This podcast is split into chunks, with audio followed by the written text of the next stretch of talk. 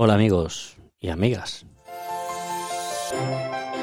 Bienvenidos a Podcast Turismo Pro. Este es el podcast de los profesionales del turismo y en este episodio disfrutaremos del turismo, del mundo, de los éxitos de otras y de otros. Vamos a disfrutar también de las ilusiones y de los proyectos, porque aunque parezca mentira en el momento en el que estamos, seguimos teniendo ilusiones. De lo que hacemos bien y de lo que no hacemos tan bien.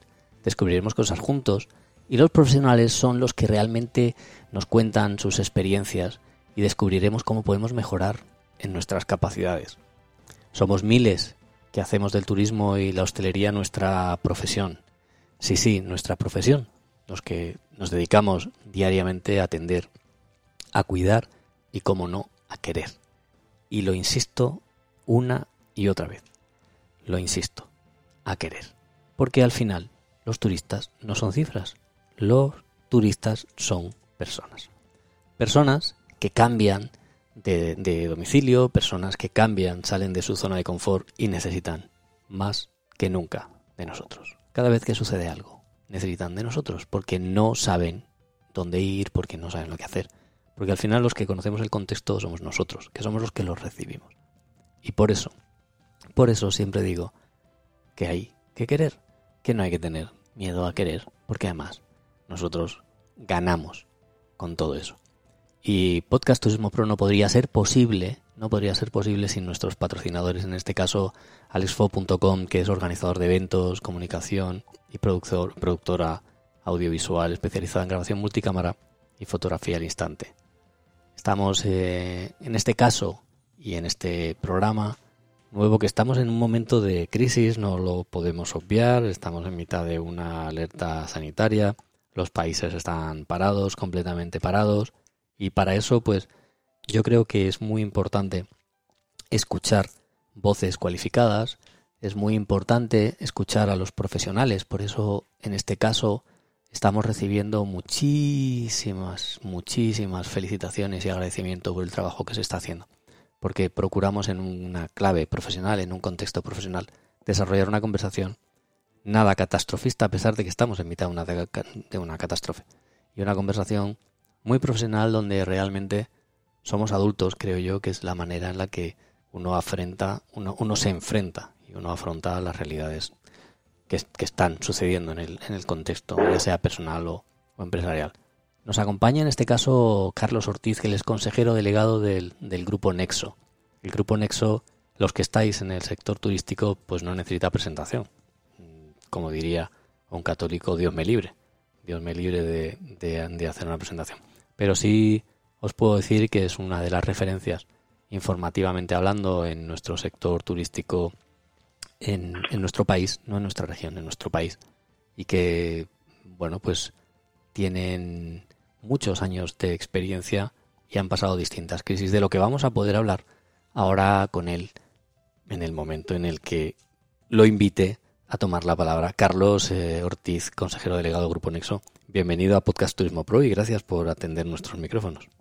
Muchas gracias a vosotros por hacerme esta entrevista. Carlos, eh, cuando, cuando te he llamado y te he propuesto el contenido del programa y te he dicho que esto es una conversación entre profesionales para que lo escuchen otros profesionales, mm. inmediatamente me has dicho, aquí me tienes cuando tú quieras. Quiero, quiero decirle a todas y a todos los que nos están escuchando que esa ha sido tu reacción, que esa ha sido tu respuesta de máxima colaboración en este momento que estamos viviendo. Como no puede ser de otra manera. Carlos, mm, háblame un poquito de la historia breve de, de, de Nexotour en dos minutos. nace en 1988, ni más ni menos, ¿no? Sí, el grupo Nexo eh, se forma como empresa, se firman las escrituras en el mes de octubre del 88, efectivamente, el 4 de octubre. Y, Así es. y trabajáis en, en distintas en, en, distintas áreas dentro del propio sector turístico. Sí, efectivamente tenemos el semanario Nexotour, eh, 50 números al año, el, el, mensual Conexo, dedicado al sector del maíz, y también hacemos otra publicación online que es Mesohotel, dedicada al mundo de la hotelería al final estáis cubriendo las distintas áreas porque el sector turístico es amplio y es, y es transversal. Afortunadamente eh, es así, con lo cual nosotros podemos hacer una publicación específica para cada subsector del turismo y aquí estamos, eh, pues eso, hace ya 32 años eh, que van a hacer ahora mismo y con nuestras publicaciones de todos los sectores, aunque nosotros ya anteriormente también hacíamos alguna publicación que, que no voy a decir, pero una publicación importante del mundo del turismo. Carlos, mm, viniendo al presente y tú que estás cerca de, del sector, porque, bueno, con el grupo Conexo al final lo que hace es información técnica y eso y eso pues eh, pues le da le, da le da y le aporta le otorga mucho valor en, en estos momentos donde donde al final uno tiene que que recurrir más a, a, mm, a, cuestiones científicas, a, datos científicos más que a datos de opinión. Y la primera pregunta que yo te podría hacer, ¿hay, hay científicos en el turismo? Claro que hay, eh, hay no solamente a nivel individual, sino a nivel colectivo, y hay institutos y hay y hay mucha gente dedicada a, a trabajar y a estudiar cada día en más profundidad el turismo y gracias a la ayuda también de esas personas y del sector en sí, pues las cosas van evolucionando para bien. ¿Cómo, cómo se está viviendo en este momento? ¿Cuál es la foto que harías tú de, la situación actual? Bueno, eh, realmente no quiero ser duro, pero tengo que decirlo. Eh, la situación es eh, en estos momentos una debacle turísticamente hablando. Por lo menos hasta que de momento no se acabe con el coronavirus. Yo estoy convencido de que luego habrá una reacción positiva, como no puede ser de otra manera, pero en estos momentos está todo paralizado. Bueno, partiendo de la base de que la parálisis es por decreto, uno, uno, como que está, como diría que él, ¿no? Está claro que, que estamos eh, parados. ¿Cuál es el estado de ánimo de, de, de las empresas y de los profesionales con los que vosotros tenéis contacto? Pues el estado en general eh, es un estado de ánimo bajo, porque la situación es eh, bastante grave, porque los números de caídos del coronavirus eh, sigue creciendo y porque la gente no puede ir a trabajar ni puede hacer absolutamente nada, aunque se pueda trabajar desde, desde casa, pues se podrá trabajar en, cuestiones administrativas, pero en venta de viajes, mm, cero. Es un buen momento para, para la reflexión, dirías tú. Es el momento de pensar y sobre todo en pensar qué actuaciones vamos a tener que hacer para poder salir adelante en los próximos meses después de que se termine la pandemia. Cuando, cuando nosotros eh, vivimos la crisis del 2008 y, y, el sector turístico se vio afectado como, como los demás, mm, y esto sucedió hace más de 10 años, ¿cómo evolucionó aquello? ¿Cómo, ¿Cómo viste tú esa evolución? Pues hombre, la verdad es que también fue un momento que nosotros lo vivimos muy intensamente. Fue un momento tremendo. La, quiebra de Lehman Brothers eh, causó una catarata en cadena de todos los países. Eh, eh, fue tremendo.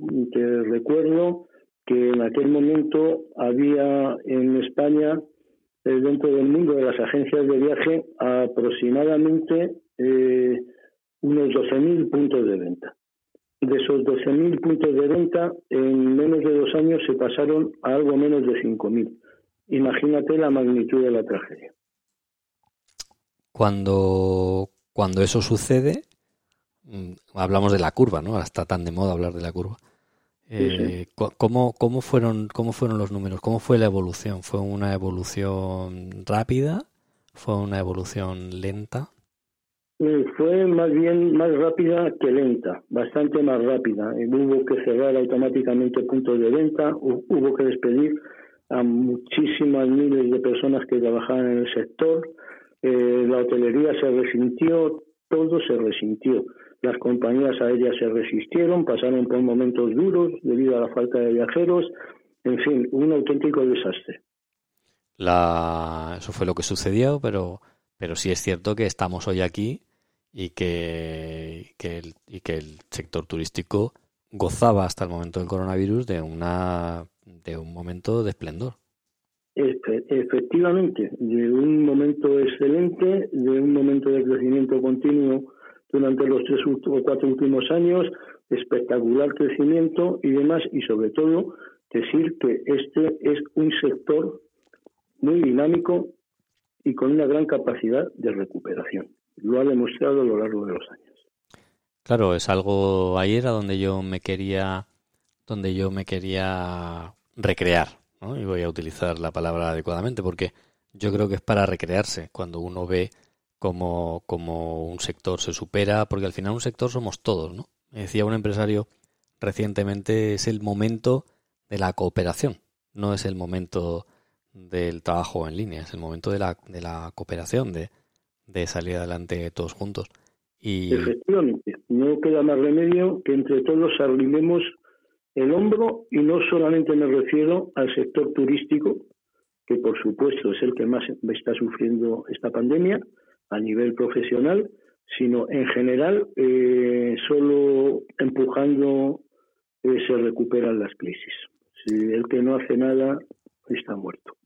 ¿Cuáles son las, las preguntas que se te ocurren ahora con respecto al futuro? Porque preguntarte cómo ves tú el futuro sería comprometerte, o sea, comprometerte a que ejerzas una, una, una profesión de futurólogo que no, que no, que no te veo yo en, que no te veo yo en ella.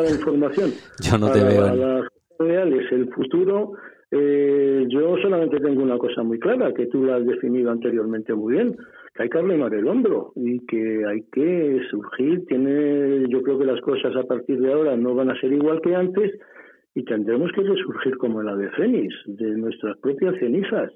Eh, no sé cómo, no soy capaz de aventurar. Eh, para mí siempre hay una cosa básica en la vida, que es esfuerzo y dedicación. O sea, hay que esforzarse, hay que dedicarse a lo que queramos hacer y en dos o tres o cuatro años intentar volver a estar al nivel que estamos en estos momentos, porque tampoco va a ser de repente la recuperación. Carlos, ¿cuáles son las preguntas que, que tú te haces eh, en, la soledad del confinamiento que tenemos todos eh, con respecto a, a, cómo será el, a cuáles son las respuestas. O sea, lo que intento es, ¿cuál es la pregunta que te haces que ahora no se puede responder porque al final, hasta que no se termine el confinamiento y no veamos cómo, cuándo se termina, cómo hemos quedado después de esto, realmente no, no hay pues, respuesta. La primera que me hago es con respecto al coronavirus. Parece mentira que en pleno siglo XXI y con los adelantos que hay eh, pueda llegar una pandemia de este tipo. No invertimos a lo mejor suficiente en sanidad, eso con respecto, porque es en estos momentos lo más preocupante que nos puede pasar. Ver la cantidad de miles de personas de que están muriendo, no solo en España, en el mundo, pues a cualquiera que tengamos un poquito de amor propio nos llega a, lo más hondo, ¿no? Y lo segundo, que cómo vamos a salir eh, pues no lo sé, pues eh, lo he dicho antes, trabajando, esforzándonos, inventando, sufriendo mucho. ¿Tú crees que... creo que otro remedio. ¿Tú crees que el turismo es, es sostenible? El, el, turismo, claro que es sostenible. Lo que hay que hacer es tomárselo un día en serio, de verdad, a nivel mundial, y hacer que el turismo sea sostenible el turismo no es solamente o no debe ser solamente un, negocio para ganar dinero, tiene que ser fundamentalmente sostenible, importantísimo, pues si no nos quedaremos sin planeta. Cuando nos quedaremos sin, nos quedemos sin planeta, pues no sé dónde vamos a ir, si a Marte, a la Luna o a ningún sitio. ¿Tú crees que hay coherencia en, en la oferta turística? Bueno, eh, eh, en, la oferta turística hay de todo, desde muy buenas ofertas, desde mucha coherencia en muchos sitios y en otros sitios ninguna. O sea, como la vida misma. Eh, tendremos que intentar siempre desde hacerlo bien arrastrar a que todos vayan a hacerlo bien, pero desafortunadamente todavía eso no es así. ¿Y tú crees que, que, esta que esta crisis, que este confinamiento mm, se podrá utilizar para para algo para algo positivo o, crees que, en términos generales eh, hay un hay un lamento más profundo eh, y, se, y uno se dedica más al lamento o realmente hay una hay una reacción y hay y hay cabezas eh, dedicadas completamente a, a, cuando se levante el confinamiento? Bueno, eh, solamente para cuando se levante el confinamiento habrá muchas cabezas, pero realmente lo que hay que hacer es evolucionar y, hacer de verdad eh, que el turismo vuelva a crecer, pero de una forma absolutamente sostenible. Hay que pensar para que el turismo sea cada día más sostenible y esté al alcance de todos. Cuando hablamos de sostenibilidad en este momento de coronavirus, yo quiero dejar claro que no estamos hablando de, que sea sostenible económicamente desde el punto de vista de, negocio, sino que estamos hablando de que sea respetuoso con el medio ambiente, que sea desarrolla, eh, Carlos, si, si eres tan amable, el concepto de sostenibilidad del que estamos hablando. El concepto de sostenibilidad es para mí básicamente eh, el hacer todo lo posible porque el planeta no se deteriore. Eh, tengo el convencimiento de que si el planeta eh, se deteriora, el género humano pasará malos momentos en su vida. Y, y, cuando me refiero a eso, no me refiero solo al turismo, me refiero a todos los sistemas de producción en general, a todos los sistemas de explotación de la tierra, a todo, todo tiene que ser sostenible, es el único futuro que tiene la humanidad. O sea, si no nos podemos, no podemos destrozar el planeta, ni podemos hacerlo barbaridades. Eh, eh, y seguramente eso al final sea una cosa que tengamos que pagar entre todos, evidentemente, como no puede ser de otra manera.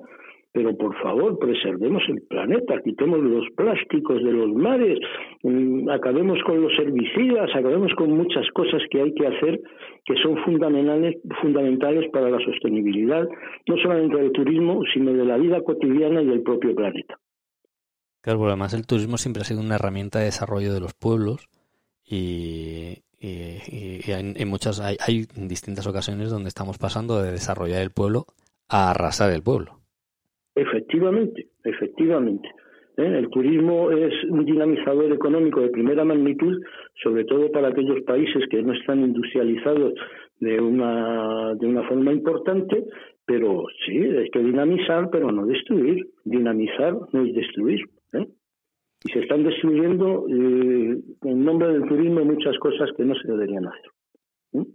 Cuando, cuando hablamos de cuando hablamos de, de futuro, mm, la verdad es que es, a, mí, a mí me resulta realmente complicado hablar de futuro. Es muy complicado. es muy complicado porque hay tantos factores exógenos que quieren incidir sobre él eh, y no siempre con sentido común, desafortunadamente sí, y sobre todo en los pueblos que están, digamos, en vías de desarrollo turístico, donde se están haciendo muchas barbaridades y muchas eh, tonterías que yo creo que no se deberían hacer, pero cada país tiene su gobierno y tienen un criterio con el que yo en general no estoy de acuerdo, que se vayan destruyendo las cosas que se están destruyendo, y no puedo incidir, solamente puedo decir que todo tiene que ser sostenible, que cuidemos al planeta, que cuidemos el planeta, que cuidemos nuestras ciudades, las que están construidas, que mejoremos todo lo que podamos, pero por favor, que no dañemos al medio ambiente, por favor.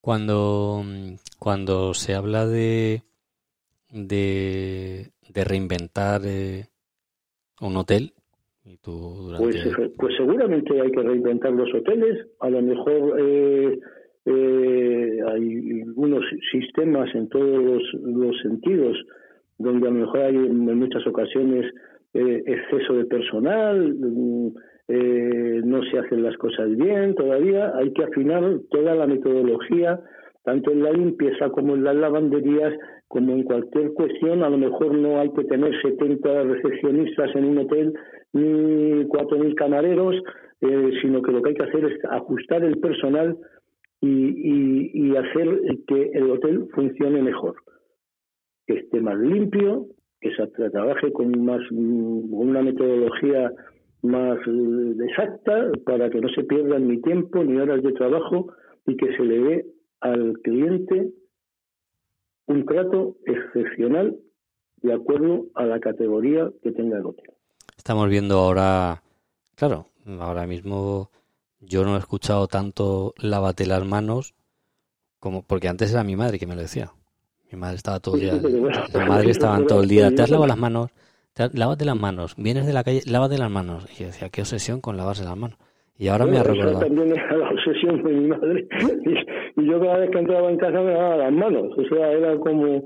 Era, y bueno, lo sigo haciendo, ¿no? Es como un karma que, que caía desde la voz de mi madre. Hijo, lavado las manos. Hijo, lavado las manos. Venga, lavado las manos. Que venís de la calle, lavado las manos. Una obsesión por la limpieza Claro, en ningún momento está de más. Claro, lo que, ¿Eh? lo que ocurre es que eh, hasta que no ha vuelto, el, hasta que no hemos estado en el momento en el que estamos, esa conversación como que había desaparecido, ¿no? Y ahora... yo creo en general que ha desaparecido porque ya la gente en España está acostumbrada a lavarse continuamente las manos. O sea, sales a tomar un café, entras allí en la oficina y yo me voy a lavar las manos. Pero mucho antes de esto, de toda mi vida. O sea, ahora yo no me lavo mal las manos, ya me las lavo bastantes veces al día. Por lo menos me las lavo dos veces al día. La vez que entro en casa, que salgo y tal y demás o, en la oficina, pues, pues en fin.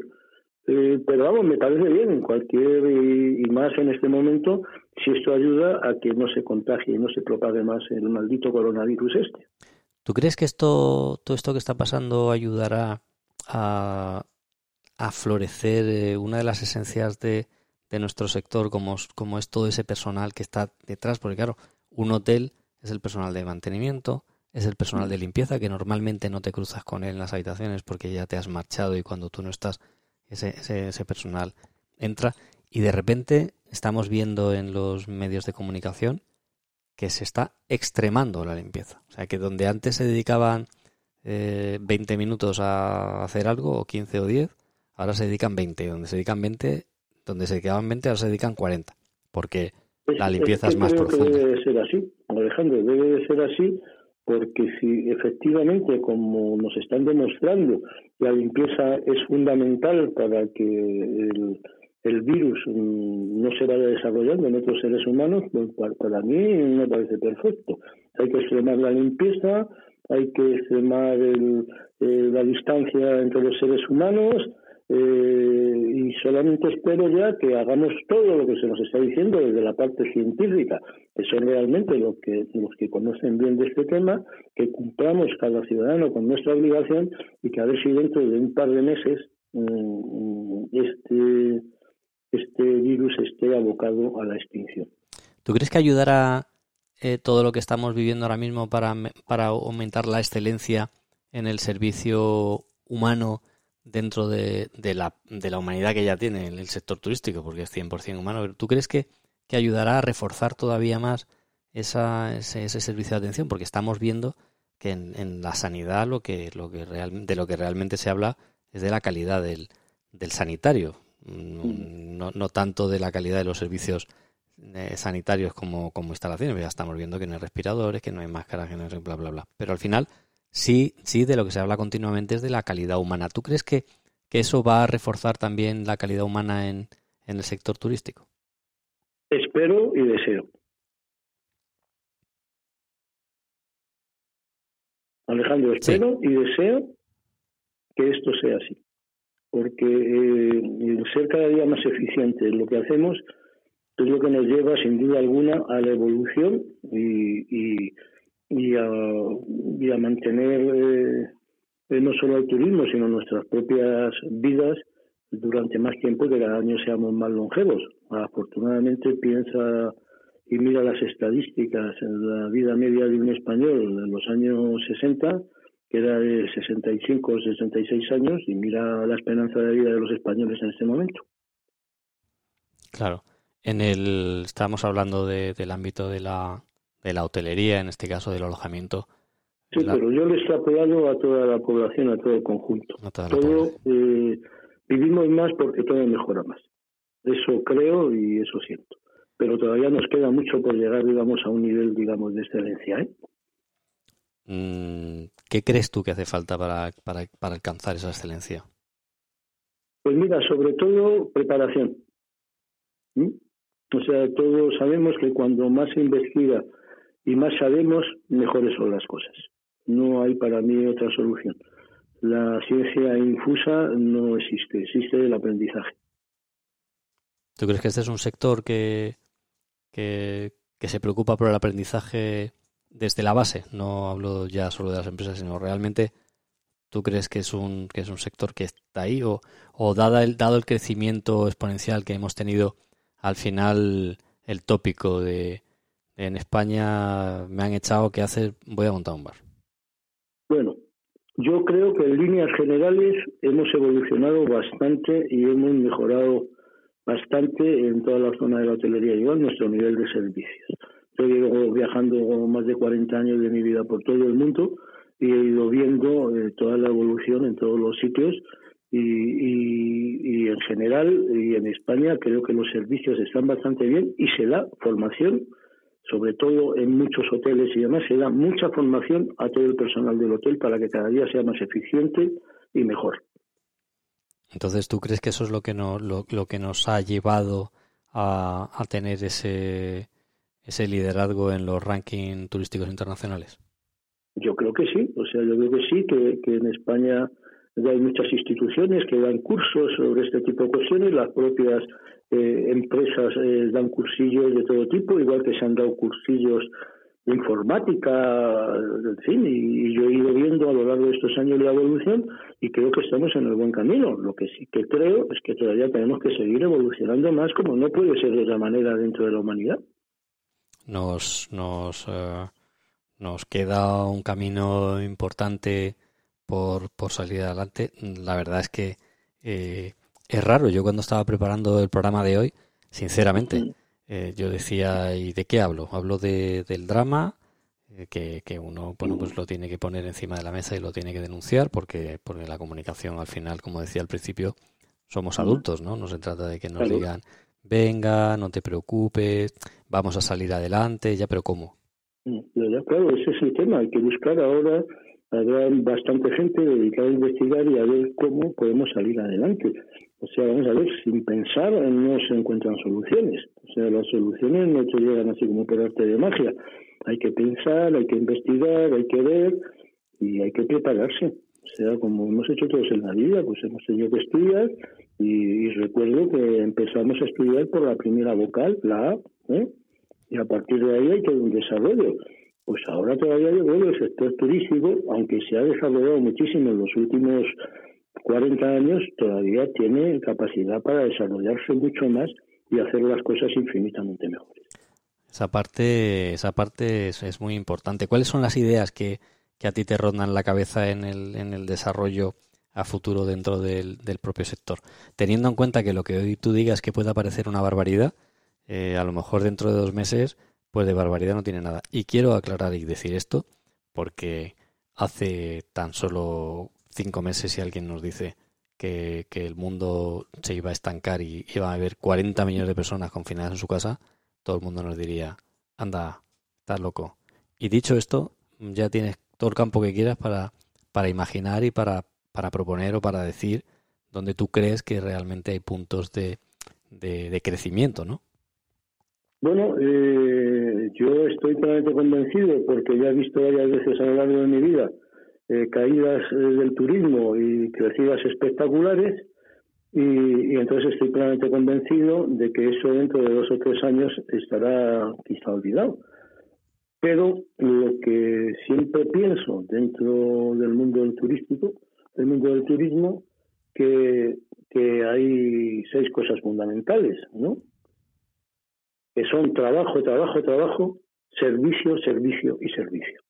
Y para hacer eso tenemos que seguir trabajando y para dar mejor servicio, seguir evolucionando, seguir estudiando y seguir viendo cuáles son, a, nivel general, yo no lo puedo decir a nivel individual, todas las mejoras que puedan hacer que la gente que viaje viaje con seguridad en todos los aspectos. Vosotros, eh, hablando ya del grupo Nexo y en este caso Nexo Tour, habéis tenido que, afrontar una realidad, ¿no? Y es que no se imprime y no, se, y no, se, y no se, puede distribuir. Claro, y no se imprime y no se envía. Entonces, ¿Cómo, ¿Cómo ha sido vuestro, vuestro consejo de redacción y, y cuáles eran las preguntas que surgían y que surgen a partir de esta situación? Bueno, eh, el problema es que Correos, al no distribuir en estos momentos, pues nosotros no podemos hacer las publicaciones y imprimir toneladas de papel para luego tirarlas al río, porque a ver, pues ¿qué vamos a hacer con ellas, no? Entonces, el que no es capaz de, ver esto, pues eh, hemos tomado otras medidas, que es hacer todo nosotros como hacemos anteriormente, porque siempre antes de que, de que tú imprimas una publicación en papel, eh, tienes que hacer unos PDFs con la página, las páginas montadas para mandar directamente a se impriman. No la rotativa, ¿no? Entonces lo que estamos haciendo es con esas páginas ya terminadas, nosotros hemos hecho nuestro trabajo y se las mandamos a todo el sector para que pueda estar informado de nuestras publicaciones, ya sea en Exotur, pues tú recibirás todo el lunes el PDF, o sea, los PDF de las 32 páginas de Nexotour y podrás leerlo y poder consultarlo. No lo podemos mandar, por, con lo cual no lo podemos imprimir. ¿Y cómo, cómo, cómo, os ha, cómo os afecta, o sea, psicológicamente, para un medio de comunicación que imprime, no poder imprimir en su historia de la noche a la mañana? Sí, pues, pues, pues, ¿cómo nos va a afectar? Desolados, claro, evidentemente. No podemos enviar nuestras publicaciones a nuestros suscriptores, a las agencias de viajes, a las agencias de viaje, a, a, a, los del MAIS, a los hoteles de cinco estrellas, a los MAIS, todo. O sea, pues no podemos distribuir nada, ni dentro del sector del lujo, ni dentro del sector del transporte, ni del transporte de pasajeros, ni nada. Entonces, ¿cómo vamos a estar? Pues realmente preocupados y, y bien, y, y sí, y, preocupados y dolidos, porque llevamos más de 30 años eh, dentro del papel, imprimiendo en papel, aunque ahora también tengamos nuestro, nuestros diarios online, y yo no puedo evitar seguir siendo del papel, y personalmente pues me afecta bastante y empresarialmente también. ¿Y cómo, cómo, han, cómo han sido las conversaciones en la redacción? Bueno, pues en la redacción ahora no tenemos redacción, o sea, ahora está cada uno en su casa. Hablamos por email o por teléfono o por pero claro, no hay las reuniones de redacción que había anteriormente, donde un equipo de una publicación eh, nos reuníamos y hablábamos de los temas que iban a salir, etcétera, etcétera, etcétera. Ahora, bueno, pues se hace comunicación online, ¿no? Pues hoy vamos a publicar esta PAM, cuál es la noticia más importante, etcétera, etcétera. Pero claro, nos tenemos que reunir, pero no presencialmente. Claro. Y al final, al final, Claro, es que, es curioso, ¿no? Bueno, al final lo que, lo que por lo que por comodidad se puede hacer en remoto con una reunión y no hace falta y se podría hacer de otra manera, no se hace por, por una cuestión de práctica que no necesariamente de rentabilidad. no podemos reunir, no tenemos la oficina cerrada eh, y, y, no podemos tener contacto entre nosotros, a no ser que sea telemático o cosas de este tipo, ¿no? Con lo cual es lo que manda la ley. ¿Y, tú lo ves, lo, ves, lo ves como una oportunidad o como un problema? Bueno, nosotros ya llevamos mucho tiempo que tenemos muchos colaboradores desde fuera de Madrid que no pasan en, a lo mejor ni en un año pasan por la, por la redacción. O sea, sino que el trabajo online es una cosa que dentro del periodismo se puede hacer perfectamente y no hay ningún tipo de, de problema en ese sentido. Se pueden mantener conversaciones telefónicas, se pueden enviar email, WhatsApp, etcétera, etcétera, con lo cual eso está cubierto. Además, nuestro equipo ya lleva muchos años con nosotros y está perfectamente acostumbrado y, tenemos una sintonía enorme. Bueno, ¿y cuáles eh, cuáles son los contenidos que, que, que tenéis en esta, en esta última edición.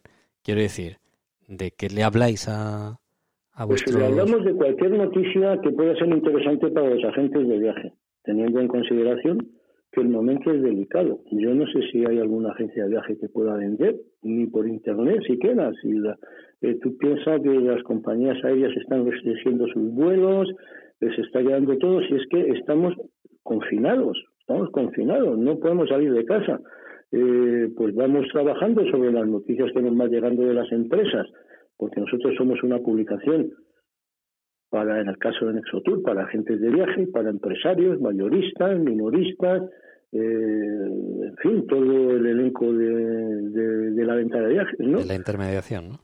Claro, y entonces, pues estamos ahí dando todas las noticias que podemos. la base, evidentemente, es el problema de la pandemia, siempre.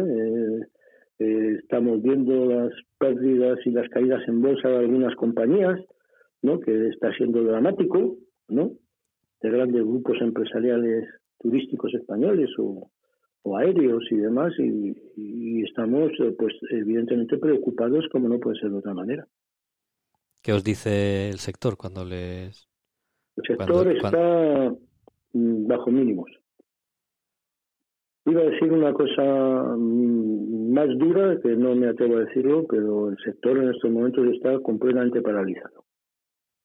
¿Mm? No hay ni una operación turística, ni se la oye ni, se, la, espera. Y se la espera de momento por lo menos en dos o tres meses. Lo cual es una hecatombe para, para, para, para todo, para todo el sector, pero no solamente turístico, sino lo que afecta a nivel anímico, también a la gente que se tenía preparado sus viajes, que ahora no puede ir, que ahora tiene que cancelarlos. Eh, es un, es una tragedia para mucha gente que está trabajando mucho tiempo, que tiene la ilusión de un viaje y, de repente no puede realizarlo por culpa de, la pandemia esta y demás. Es duro y, ahora todavía llevamos poco tiempo, pero si esto se prolonga en el tiempo, se, será más duro todavía. ¿Tú crees, y no es una opinión, quiero decir, te hago una, pregunta a ti, si me la quieres me la contestas, si no, no, porque tendremos invitados a, propios expertos del sector, pero ¿Tú crees que las agencias de viajes españolas están a la altura, mm, están a la altura de las circunstancias y realmente tenemos un buen tejido? Sí, bueno, las, agencias de viajes españolas han demostrado que funcionan y que venden viajes y que saben hacer las cosas y que tienen muy buena gente y muy buen personal. Yo estoy plenamente convencido. O sea, las agencias de viajes españolas me parecen maravillosas, de verdad. Y, claro, ahora estamos en un momento, por pues, no están todas cerradas, ¿no? Quitando alguna online que pueda hacer algo por ahí, pero no sé dónde van a viajar, porque no se puede ir a ningún lado. Con lo cual, eh, para nosotros, que además somos firmes defensores de ellos, la labor de las agencias me parece encomiable en todo momento. Bueno, pues eh, Carlos, la verdad es que ha sido, ha sido un placer y un lujo tenerte en Podcast Turismo Pro hablando de, bueno, pues de tu vida, ¿no? Porque al final una persona como tú, con el portfolio que tenéis de, de cabeceras y, con el bagaje en todos estos años de haber vivido muchas cosas, yo me siento afortunado, agradecido y privilegiado porque me dediques este, este momento tuyo de confinamiento, además en un, en un momento tan, tan sumamente difícil para, para tu empresa como lo es para todos. Como para todos, efectivamente. Pues yo solamente quiero agradecerte que, me, que hayas realizado esta entrevista. Conmigo agradecer a todos tus oyentes eh, que les ha escuchado. Les he hablado realmente con el corazón más que con otra cosa, que creo que es lo que hay que hacer en un momento tan duro. Y adelante, y sigan ustedes vendiendo viajes todos los que puedan a lo largo de su vida. Muchas gracias.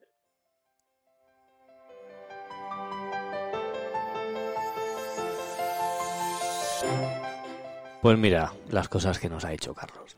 La verdad es que cuando tú escuchas a alguien con una experiencia como la suya, que te habla del corazón, como, como ha dicho, que al final hay momentos en los que es parco y te dice simplemente sí o no, que hoy de eso no abunda. Pues eh, termina uno reconfortado y termina uno pensando y sintiendo que efectivamente hay después, que esto no se ha acabado ahora. Tenemos las pruebas de las pruebas de lo que de lo que ha pasado en otros en otras tragedias. Tenemos un sector resiliente en el ámbito del, del turismo.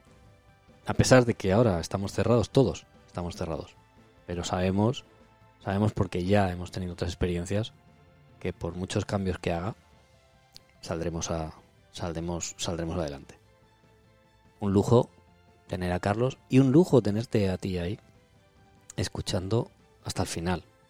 cómo me gusta que estés ahí.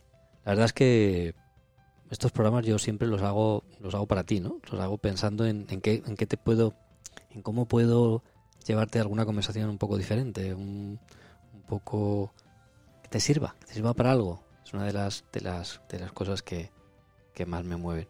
Yo quiero agradecerte los, bueno, pues, pues, pues los correos que sueles enviar o cuando nos mandas eh, al WhatsApp y nos dices, nos das las gracias o nos das tu opinión de los programas que hacemos porque son eso es lo que realmente nos lo que realmente nos motiva, eso es lo que realmente a mí me motiva. Me motiva pues estar un rato contigo y compartir lo que pienso y lo que siento, porque ya sabes, te quiero.